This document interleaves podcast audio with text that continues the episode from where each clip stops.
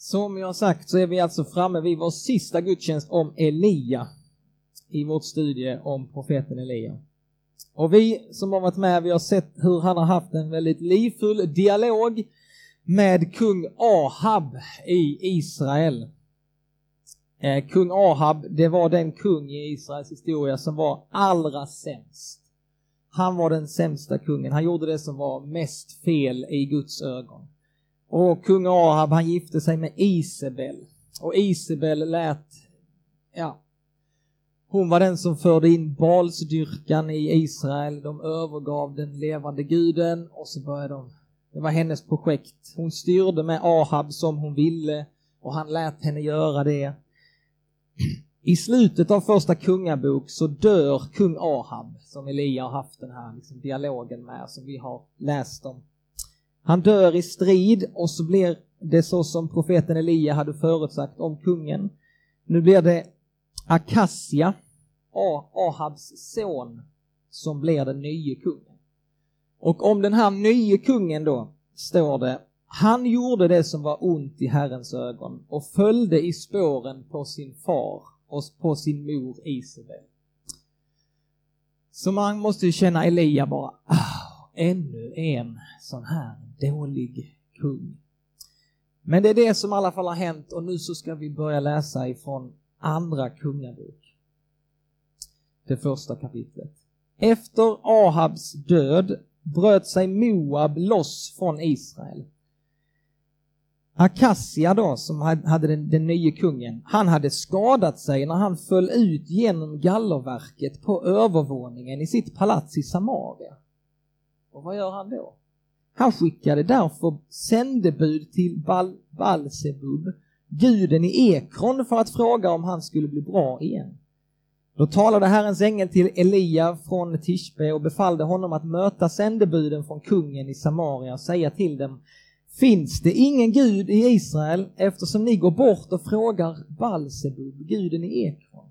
Därför säger Herren, du kommer aldrig att stiga upp från din sjukbädd, du ska dö. Och Elia gick.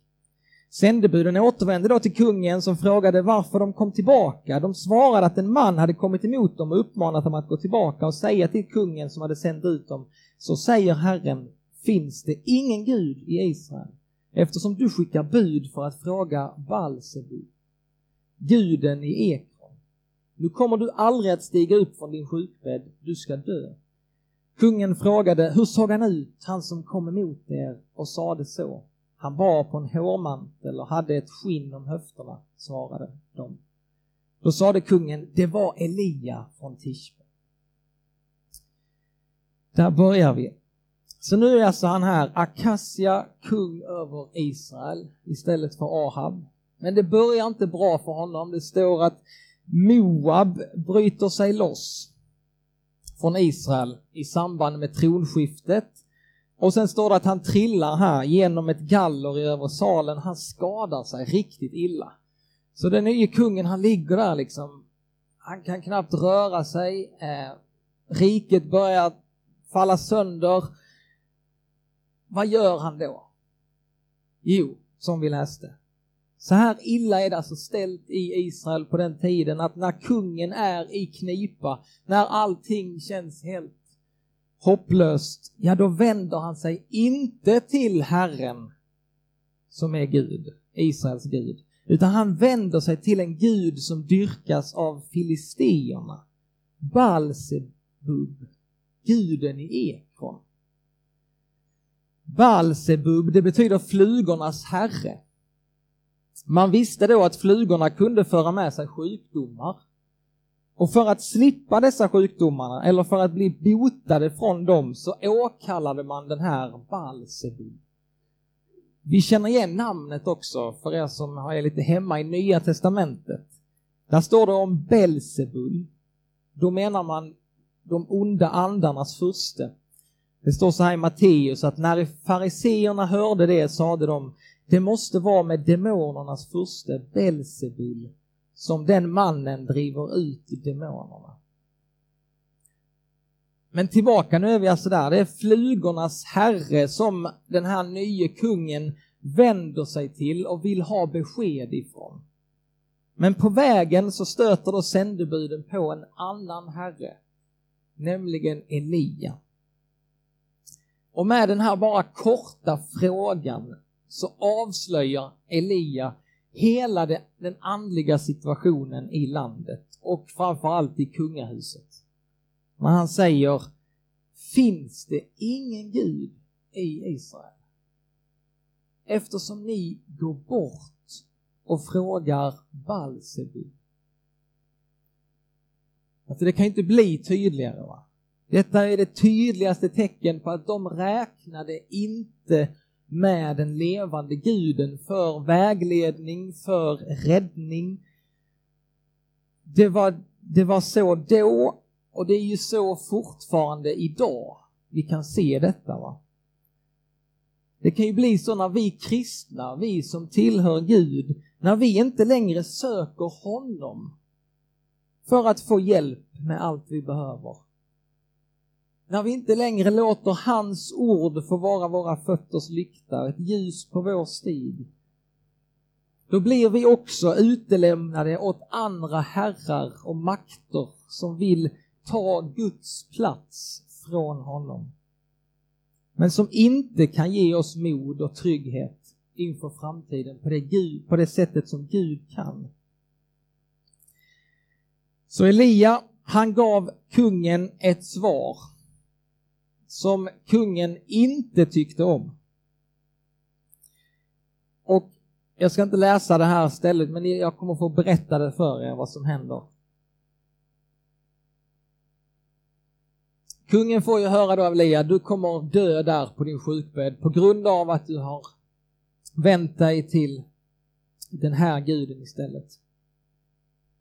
Och vad som händer då, det är att kungen han blir inte glad när han hör profetens ord, utan då bestämmer han sig, då ska jag, då, nu ska jag bort med Elia. Och därför så sänder han 50 man för att arrestera Elia.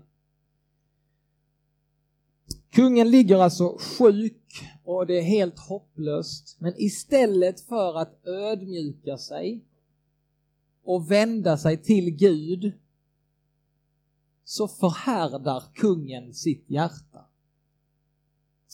Han ska minsann inte ödmjuka sig inför Guds profet och inför Gud. Utan han sänder istället iväg 50 man för att arrestera Elia. Och så kommer den här styrkan fram till Elia. Och så säger officeren till Elia, Guds man, kungen säger att du ska komma ner där, vi ska arrestera dig. Men det var, var inte så lätt att eh, befalla Elia att följa med. Vi har ju sett det att när Gud kallar Elia, då går han. Men eh, annars så lät han inte sig sändas hit eller dit. Istället för att följa med så står det att han sänder ner eld ifrån himlen och dödar hela följet av 50 man. Samma sak upprepas en gång till. Kungen, han får höra på detta. Han skickar 50 man till för att arrestera Elia. Samma sak händer. Elia kallar ner eld ifrån himlen och förgör hela sällskapet. Vad gör kungen då? Han sänder 50 man till för att arrestera Elia. Och då så är det den officeren som kommer då till Elia. Den officeren han böjer sina knä och så faller han bara ödmjukt ner och ber Elia att skona deras liv. Och då, efter att Elia också har hört en ängel säga nu är det okej, okay, nu kan du följa med. Så skonas de här 50 männen och Elia följer med dem till kungen.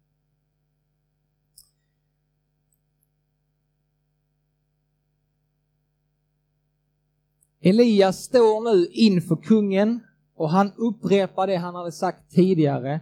Eftersom du sände bud till Balsebub och på så sätt förnekade den levande guden så ska du inte resa dig ur sängen utan du ska dö där. Och så blir det också. Den här nye kungen han dör och hans bror får ta vid efter honom. Den här texten, ja. Det kan ju verka väldigt hårt och obarmhärtigt detta. Vad är det som händer här egentligen? Vad säger detta om vår Gud? Vi tror ju att Gud han är densamme från evighet till evighet. Men då ska vi komma ihåg att de här orden och det som händer här, det är riktat till en man med ett hårt och högmodigt hjärta. Och detta går som en röd tråd genom hela Bibeln. I både gamla testamentet och lika mycket i nya testamentet. Guds ord och hans tjänare talar strängt och hårt mot alla de som är hårda och som har stolta hjärtan. Men när någon ödmjukar sig, då talar istället Guds ord så oerhört milt. Då är orden istället helande balsam. Då finns det alltid hopp, det finns alltid hopp för den som ödmjukar sig. Jesaja skriver det knäckta strået bryter han inte av. Om det bara är en tynande låga så släcker han inte den. Det här möter vi inte minst hos Jesus själv. Om ni läser allt vad han säger, han talar så oerhört hårt och strängt mot dem som är stolta och högmodiga. Han ropar ve över dem som förtröstar på sig själva och på sina egna gärningar. Men så är han oändligt mild mot dem som hade ett förkrossat hjärta. När han mötte de människorna, om det bara fanns lite ödmjukhet, så var all stränghet borta. Då finns det bara barmhärtighet och medkänsla hos Jesus.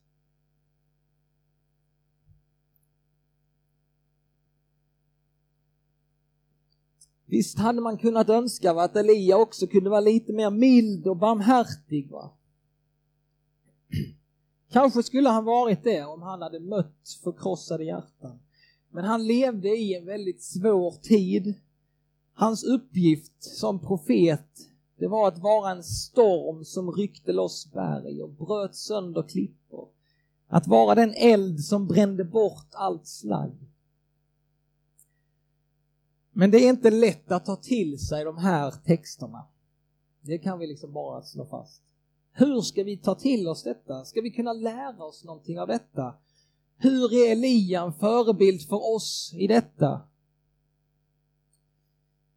Då är det tur att det finns en liten liknande situation i Nya Testamentet. Det står nämligen om Jesus och lärjungarna, de är, går till en samarisk by och så står det där att folket där i byn, de vill inte ta emot dem. Alltså på samma sätt som kungen här, va? de vill inte ta emot Elias ord.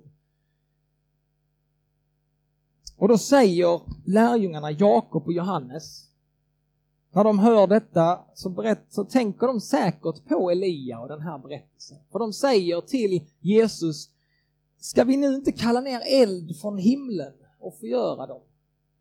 Och när man läser det tänker man, är de helt dumma i huvudet? Vad, hur, hur kan de komma på den idén? Troligtvis så levde de ju med Elia och den här berättelsen. Det var ju som igår för dem. De levde med detta, det här att ja, det har ju Gud gjort tidigare. Ska vi inte kalla ner lite eld över den här byn nu? Och Jesus vänder sig om och han tillrättavisar dem. Jesus han lär oss ett helt annat sätt hur vi ska hantera våra fiender. Han säger så här, jag säger er, älska era fiender och be för dem som förföljer er. Så ska ni göra. I Johannes 12 säger han, om någon hör mina ord men inte tar vara på dem, så dömer inte jag honom. Ty jag har inte kommit för att döma världen utan för att rädda världen. Så här ser vi alltså en tydlig skillnad mellan gamla och nya testamentet när det gäller hur vi ska bemöta våra fiender. Där har vi liksom fått så klara besked ifrån Jesus och från hans lärjungar. Paulus han skriver så här i romarbrevet, men är din fiende hungrig, men ge honom att äta. Är han törstig, ge honom att dricka. Då samlar du glödande kol på hans huvud. Låt dig inte besegras av det onda, utan besegra det onda med det goda. Det är det vi ska göra.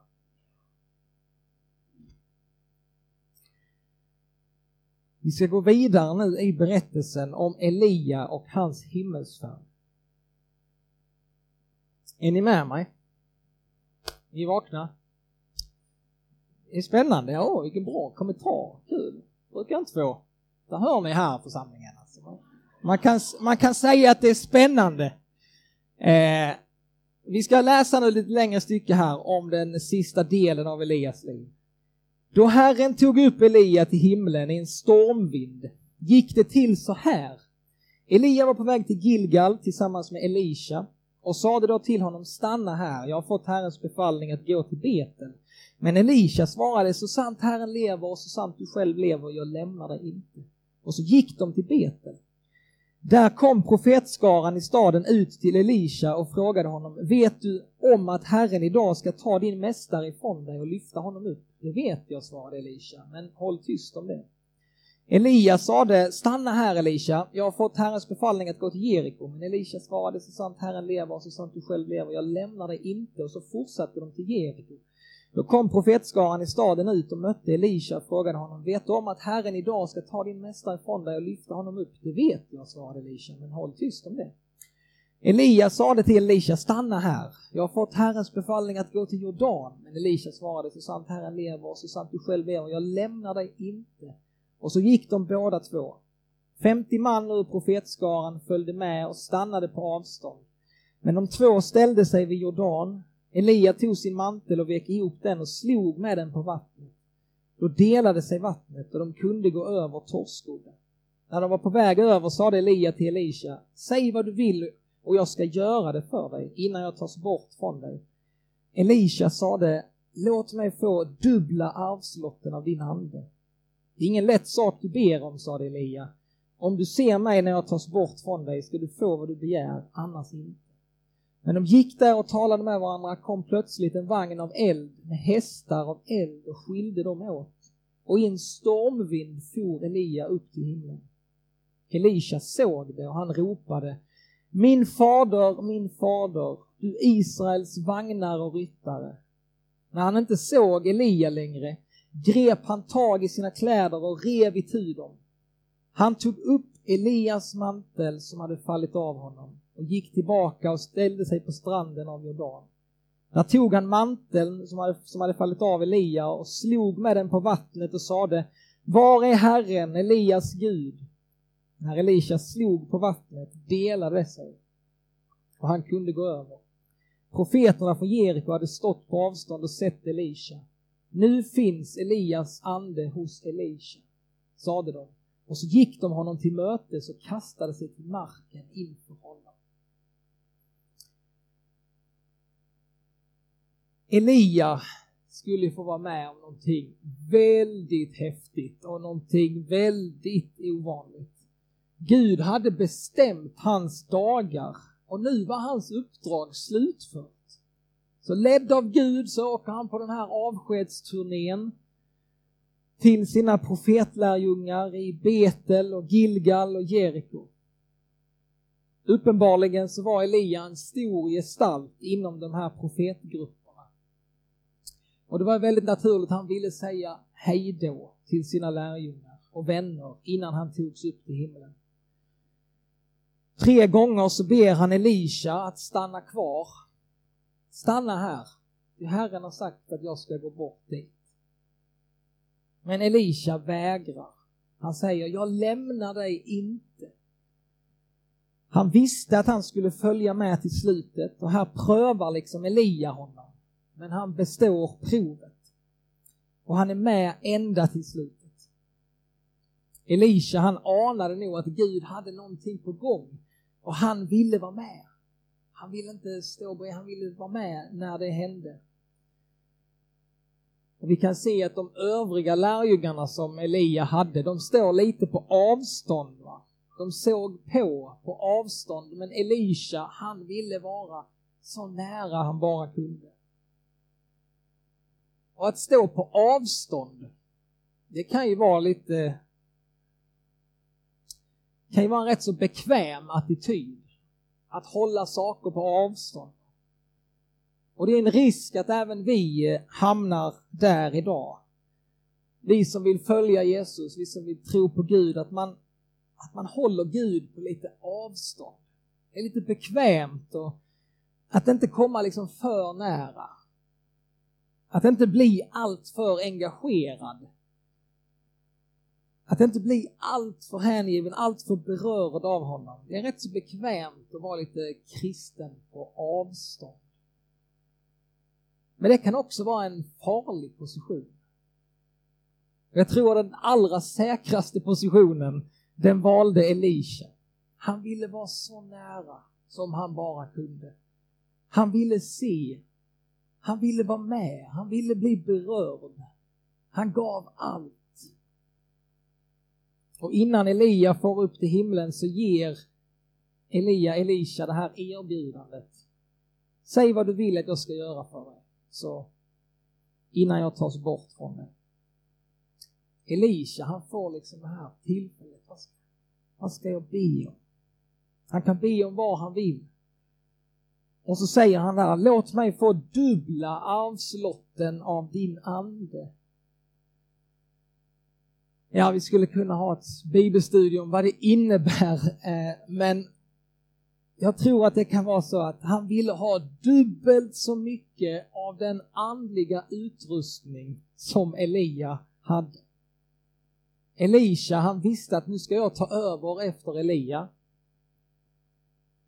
Och han visste, Elisha, han kände bara, jag måste ha, om jag ska vara som du, då måste jag ha dubbelt så mycket kraft som du har fått. Elisha, han skulle bli den nya ledaren. Och han visste att om jag ska klara det uppdraget, då måste jag ha, jag måste ha mycket kraft ifrån höjden om jag ska klara det uppdraget.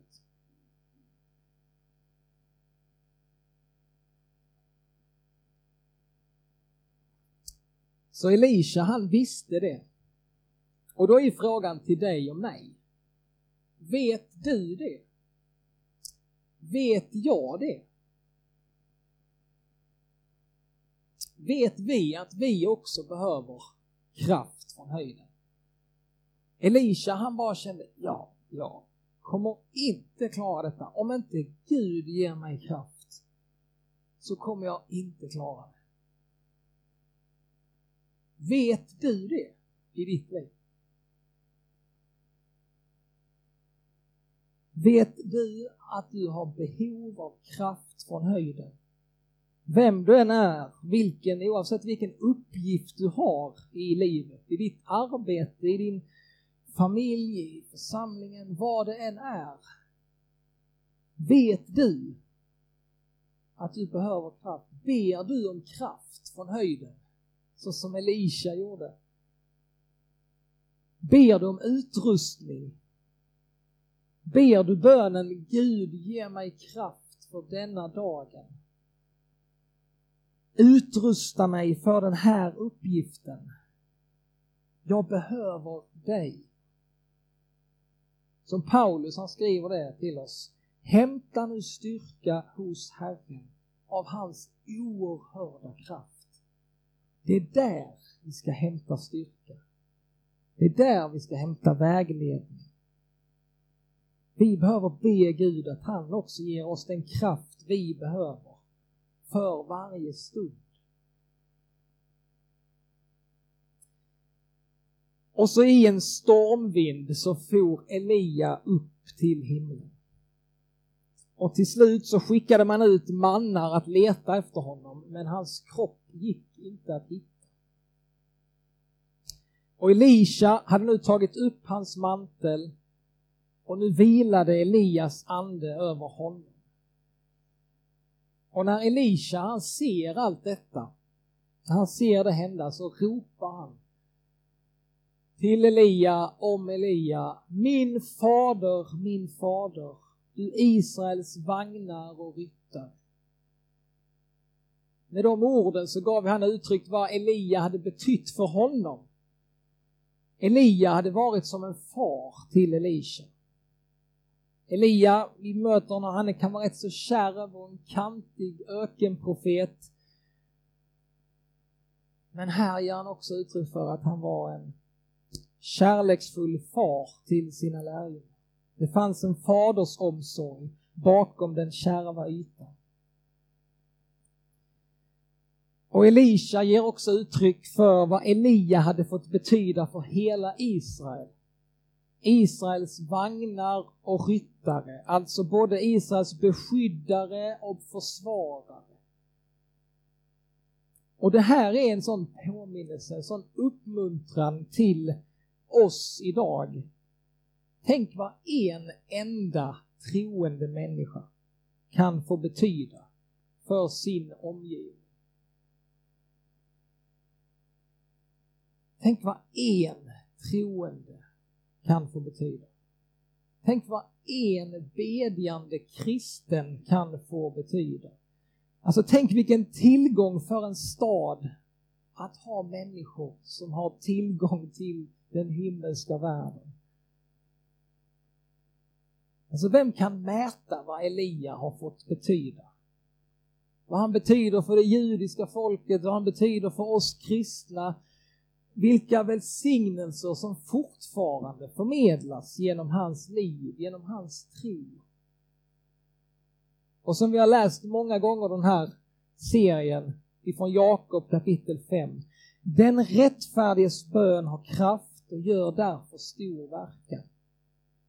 Elia, han var en människa som vi. Men när han bönföll Gud om att det inte skulle regna så kom inget regn över landet på tre och ett halvt år. Sen bad han igen och då gav himlen regn och jorden lät sin gröda växa. Tänk, tänk vad en kristen bedjande människa kan få betyda för sin omgivning. Det är kanske det största och viktigaste som vi kan ta med oss från den här serien om Elia. Är det något som vi kan lära oss av honom så är det detta. Och vad fick han se? Vi vet ju inte vad han liksom... För Elias så kändes det oftast väldigt uppgivet. Han såg inga resultat. Han hade ju aldrig kunnat ana att vi, att jag står här och predikar om honom liksom, flera tusen år senare. Alltså vilken inverkan det gör på generationer efteråt som vi inte kan ana, som vi inte kan se.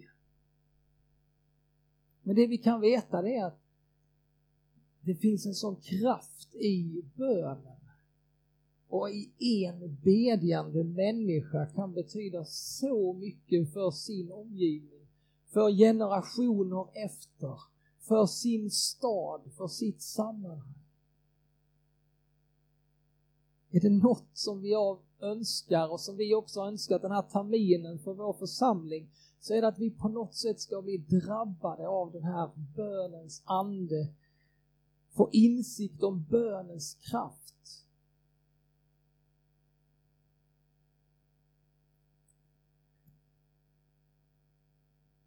Till slut, till slut. Jag ska sluta nu, jag lovar.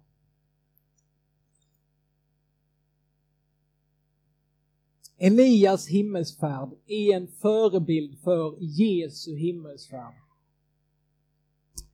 Han fick eh, åka på en